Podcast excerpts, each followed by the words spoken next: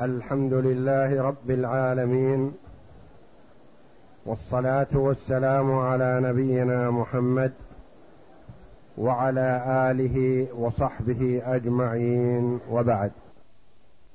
بسم الله الرحمن الرحيم. قال المؤلف رحمه الله تعالى فصل فإن قال لغريمه ضارب بالدين الذي عليك لم يصح لأن ما في يد الغريم لنفسه لا يصير لغريمه إلا بقبضه. قول المؤلف رحمه الله تعالى فصل فإن قال لغريمه ضارب بالدين الذي عليك لم يصح. هذا في شركة المضاربة وهي كما تقدم أن يعطي الرجل ماله لشخص يتاجر به والربح بينهما على ما شرطاه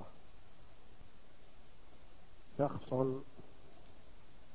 له المال والآخر منه العمل والربح بينهما حسب ما يتفقان عليه. لا بد أن يسلم صاحب المال ماله للرجل الذي يضارب به. فلو كان له على شخص مال دين فقال لغريمه الغريم هو المدين قال صاحب المال للمدين. تاجر بالدين الذي عليك. وما يقسم الله من ربح يكون بيننا. فهل يصح؟ قال المؤلف رحمه الله تعالى لا يصح. لأن المال ما زال بيد الغريم فهو ماله. وليس مال لصاحب الدين لأنه ما استلمه. متى يكون ماله؟ إذا استلمه. ما دام أنه ما استلمه فيكون للمدين. فإذا اشترى به المدين شيئا ما يكون اشترى بماذا؟ بماله. يكون اشترى بماله لنفسه. وليس للدائن في هذه الحال شيء. نعم. أزل شيئا واشترى به فالشراء له لأنه اشترى بماله. فإن عزل يعني عزل المدين شيء من من المال الذي عليه وقال هذا مضاربة هذا المال فلان فاشترى به يقول ما يكون للدائن وإنما هو مال المدين. ما تصح فيه المضاربة لأنه اشترى بماله لنفسه. ويشترط في أن يكون للدائن إذا سلمه المال. قال هذا مالك قال خذه مضاربة. صح. لكن ما دام لم يسلمه فهو له فهو مال المدين. نعم. ويأتي نعم. ويحتمل. ويحتمل أن تصح المضاربة لأنه اشترى له بإذنه ودفع المال إلى من أذن له في دفعه إليه فبرئت به ذمته. ويحتمل أن يصح. كيف يصح؟ قال لأنه اشترى له بإذنه. ودفع المال لمن أذن له أن يدفع المال إليه فكأنه دفعه للدائن نفسه. فإذا قال اشتر بمالي وتاجر به فهو اشترى للدائن ودفع المال قيمة لهذه البضاعة بتفويض من الدائن فكأن البائع الذي قبض المال وكيل عن الدائن صاحب الحق. فالمدين يقول دفع المال ما دفعه للدائن وإنما كأنه دفعه لوكيله. فإذنه له بالشراء إذن له بدفع المال إلى صاحب البضاعة التي اشتراها. فهذا احتمال أنه يصح يعني إذا وجد وحصل الخلاف فللقاضي أن يجتهد ويصحح المضاربة حتى لا تفوت المصلحة على الطرفين نعم. وإن كانت له وديعة فقال للمودع ضارب بها صح لأنه عين ماله وإن كانت له وديعة. فقال للمودع ضارب بها صح فرق بين الوديعة والدين. في الدين أنت لك على زيد ألف ريال. لك على زيد ألف ريال. في ذمته فقلت له ضارب بالألف. هذا تقدم. احتمال يصح والقول الأول ما يصح. أنت عند زيد لك في صندوقه ألف ريال أمانة أو وديعة. هذه الأمانة لك بعينها. قلت لمن هي عنده الأمانة التي عندك أو الوديعة التي عندك تاجر بها بضاعة بيني وبينك مضاربة. ما يقسم الله بدل ما تبقى في صندوقك مغلق عليها ما يستفاد منها هي بها ألف جنيه. أخرجها واشتر بها بضاعة. وما يقسم الله من ربح بيني وبينك. هذه تصح ولا احتمال في عدم صحتها. لما؟ لأنه اشترى البضاعة التي ستكون مضاربة اشتراها بعين مال صاحب البضاعة صاحب المضاربة. اشتراها بعين ماله لأن ماله ذهب موجود في الصندوق. قال أخرج الذهب الذي لي في الصندوق واشتر به. فهي أمانة بيده أخرجها واشترى بها. فرق بين أن تكون في ذمة المضارب. ذمته لا ما تكون لمال الأول حتى يقبضها. وهذه ما تحتاج إلى قبض لأنها أمانة عنده فهو الذي قبضها إياه أمانة ثم حولها من كونها أمانة إلى أن حولها رأس مال مضاربة. فإن كانت وإن كانت وإن كانت له وديعة فقال للمودع ضارب بها صح لأنه عين ماله. نعم. وإن كان عرضا فقال بعه وضارب بثمنه صح كذلك إن كان عرض. يعني عنده له أمانة ما هو ذهب ولا فضة وإنما عنده أمانة أطعمة. عنده أمانة أقمشة.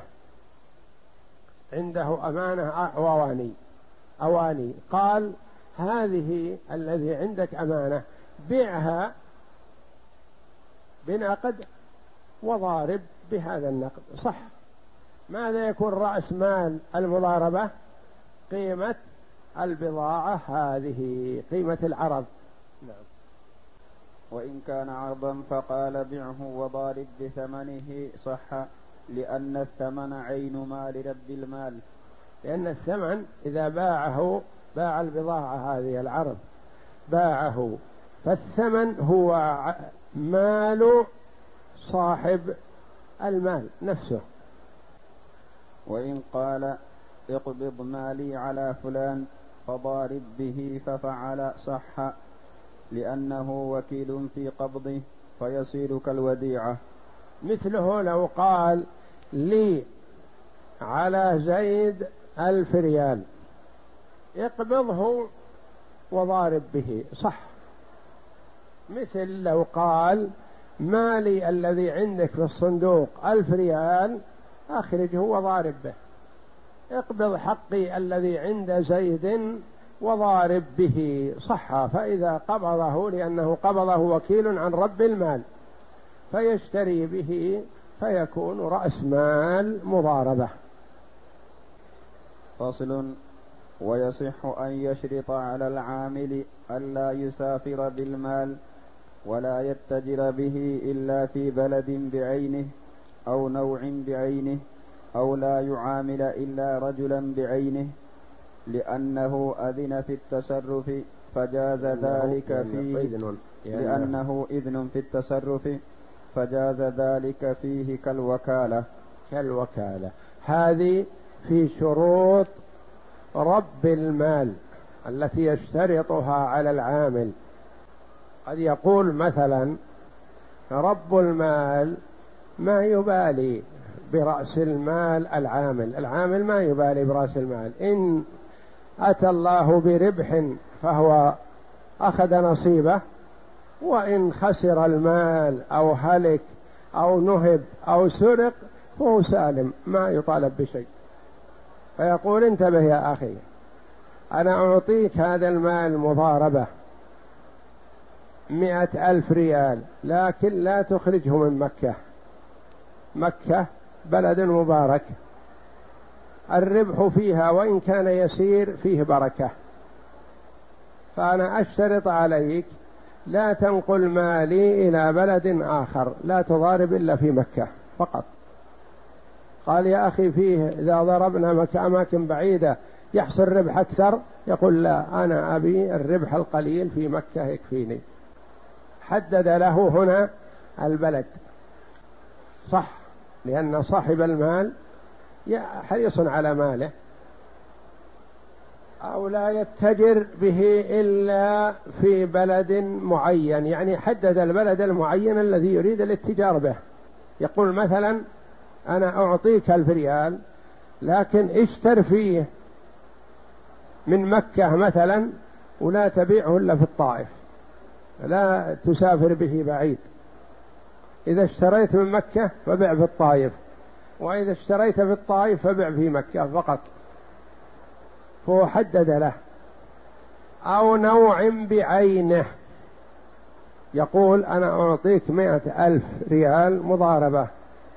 لكن احصرها في الأطعمة. الأطعمة فيها بركة والناس محتاجون إليها. وأنا أحب تيسير الأمور التي الناس محتاجين إليها ما أريد كماليات. قال له يا أخي الكماليات أكثر ربح. مواد الكهرباء والسباكة والأقمشة والأواني وكذا وكذا أكثر ربح من الرز والسكر والشاهي. هذه أرباح محدودة. قال وإن كان أنا أريد الربح القليل وإنما قصدي تيسير ضروريات الناس لهم. قصدي أن الإنسان إذا أراد طعام يجده متوفر والربح القليل يكفيني. فمن حقه ذلك من حقه. حتى وإن كان الربح في المواد الأخرى أكثر والعامل يقول أنا أحب أن أشتغل في المواد الأخرى لأني شريك في الربح يقول لا يا أخي إن كان تقبل مالي تضارب فيه فقط في الأطعمة. شيء ما يستطعم ما أسمح لك تشتريه. فمن حقه ذلك لأن له قد يكون له هدف غير الربح وهو الاحتساب. توفير ضروريات الناس. يقول إذا وفرت ضروريات الناس بالسعر المناسب ولو أن الربح القليل يكفيني الحمد لله. أو نوع بعينه. أو لا يعامل إلا رجلا بعينه. يقول التجار في مكة وفي جدة كثير. لكن أحد أمنعك ما تشتري إلا من فلان. فلان رجل صدوق ويبين ما في السلعة من عيوب ولا يغش وأنا عاملته وجربته سلعته مباركة مربحة لأنه اتصف بالصدق والأمانة. وهناك أناس يكذبون وربما أنت بعد تستفيد منهم تأخذ منهم الكذب وتبدأ تكذب في بضاعتي وأنا ما أريد هذا. أنا أمنعك من أن تشتري من أي تاجر إلا فلان التاجر في جدة وفلان التاجر في مكة. هذا اثنين فقط. ويكفي تكفيني بضاعتهم. ولا أريد غيرهم مثلا. صح. لأن صاحب المال له هدف في ماله وليس هدف التاجر المسلم ليس هدفه الربح فقط وإنما له مقاصد أخرى يحتسبها عند الله. وقد ورد في الحديث التاجر الأمين ورد له الثواب الجزيل من الله جل وعلا إذا كان صادق في تجارته ولا يكذب ولا يغش فله الأجر والثواب من الله جل وعلا وإن كان له ربح. لكن بالاحتساب كما تقدم أن المرأة إذا وفق الاحتساب تصبح عاداته عبادات عاداته بيعه وشراؤه وأكله وشربه ونومه هذه عادات. تصبح بمثابة العبادات يؤجر عليها لأنه يأكل ليتقوى على طاعة الله يأكل ليتقوى على صيامه سحور يلبس ليظهر أمام إخوانه بالمظهر المناسب بدون ترفع وتعال عليهم وبدون أن يظهر المسكنة والضعف يكون لباسه وسط هذا في عبادة. ينام ليتقوى بهذه النومة المبكرة على قيام الليل. هذه عبادة. ما قام من الليل يحتسب له لأنه نوى قيام الليل. غلبه النوم ما قام. وقد احتاط ونام مبكر لأجل يقوم لكن ما قام. نومه صدقة من الله عليه وقيامه محتسب. تجارته. يبحث عن الشيء الذي الناس محتاجون إليه كلهم. بدل ما يبيع بالجملة مثلا يحتسب البيع بالتجزئة لأجل يأتي الفقير يشتري منه بريالين بخمسة بعشرة يأخذ حاجته. ولا يقول ما أبيع إلا جملة كثير ثم الفقير يضطر إلى أن يشتري من الذي يشتري منه فيتضاعف عليه القيمة. وإنما يحتسب التجزئة حتى ييسر للفقير ومتوسط الحال أن يجد حاجته مناسبة. ولا يكلف من حوله يذهبون إلى المحلات البعيدة للتجزئة وهو يمنعهم التجزئة. محتسب.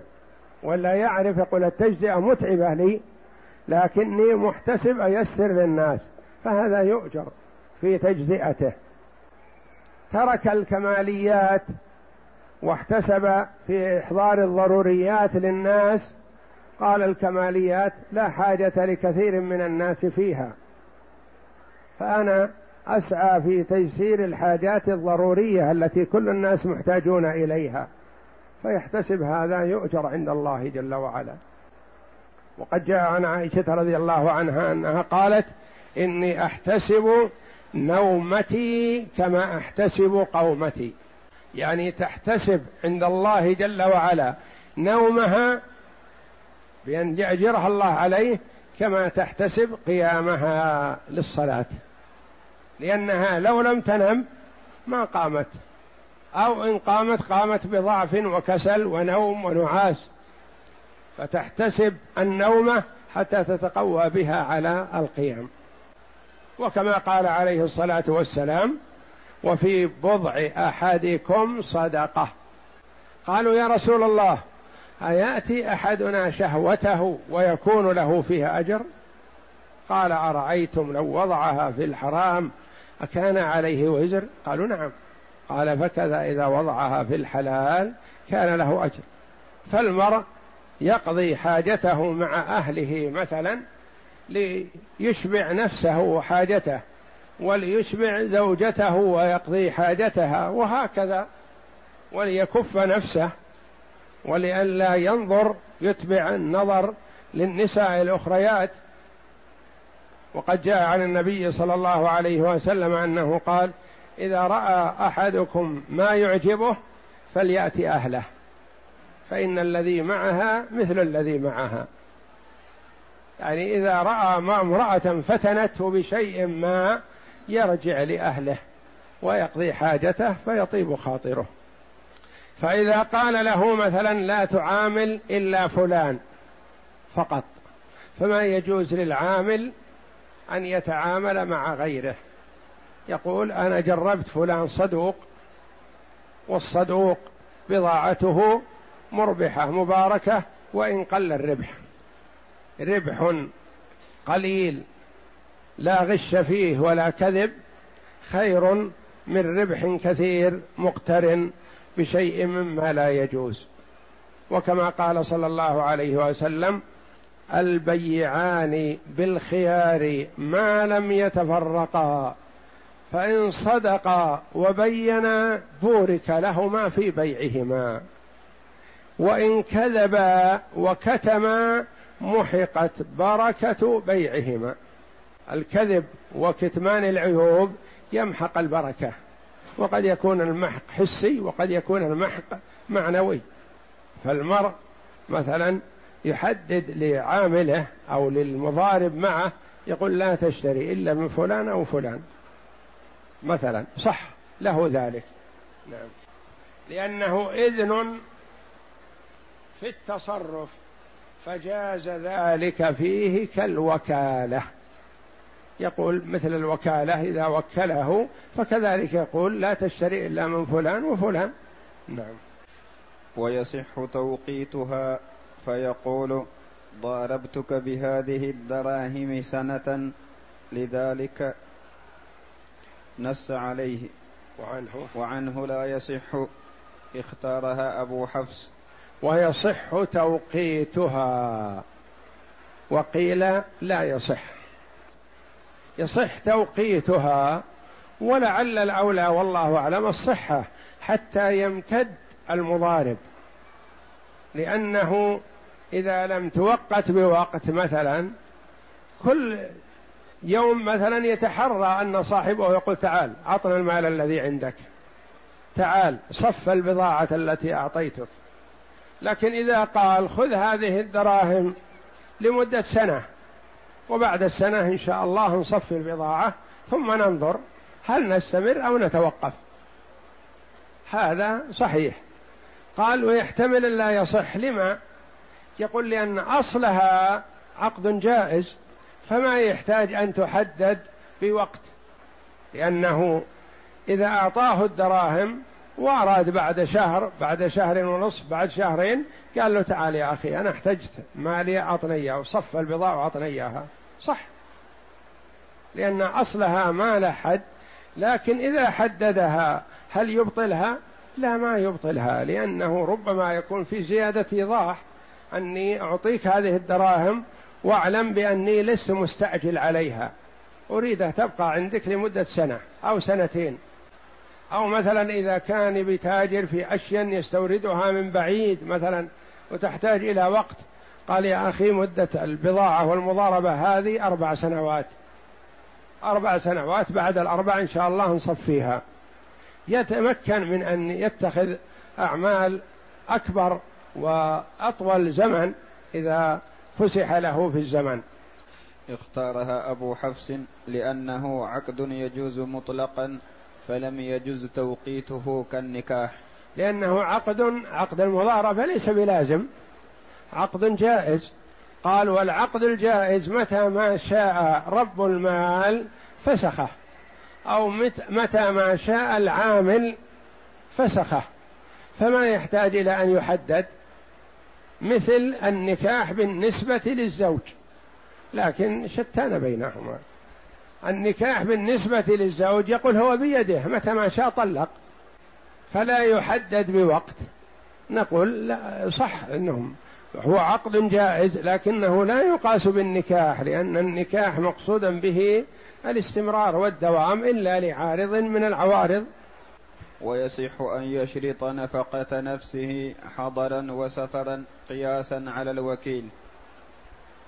ويصح أن يشرط لنفقة نفقة نفسه حضرا وسفرا قياسا على التوكيل. يعني يصح للعامل يقول أنا آكل من هذا المال نفقتي بدون زيادة وبدون نقص. لأن يقول يشق علي الصرف شيء على حسابي وشيء على حساب البضاعة هذا في يكون فيه تداخل.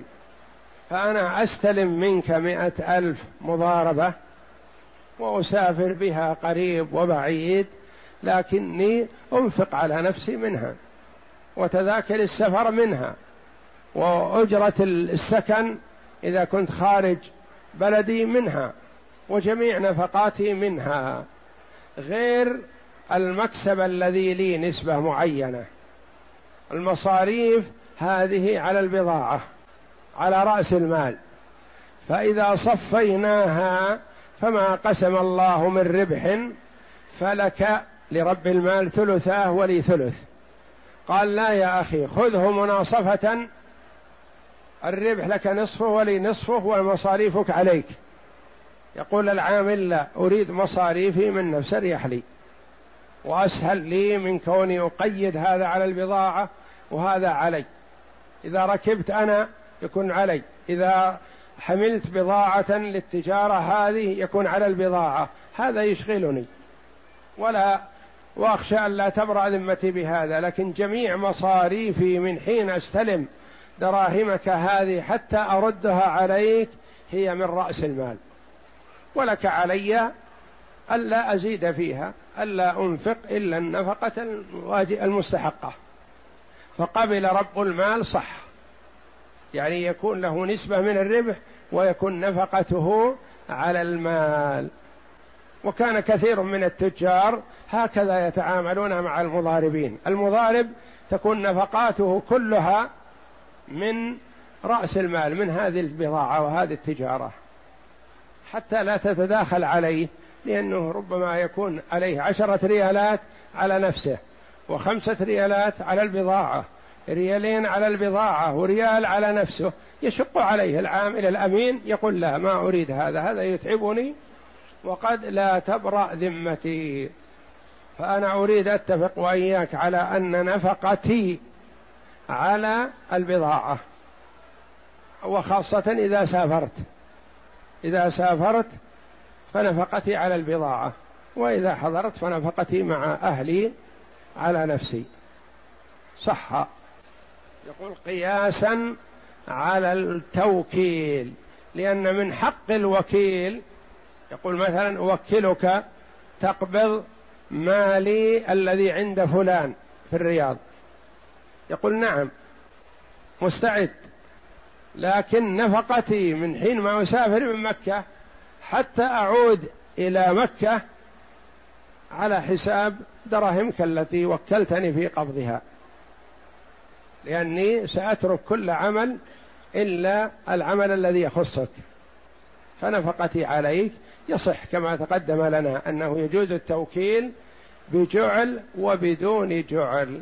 فكذلك المضاربة تكون بنسبة معينة من الربح ويجوز أن يشترط العامل نفقته على رأس المال. والله أعلم. وصلى الله وسلم وبارك على عبده ورسول نبينا محمد وعلى آله وصحبه أجمعين.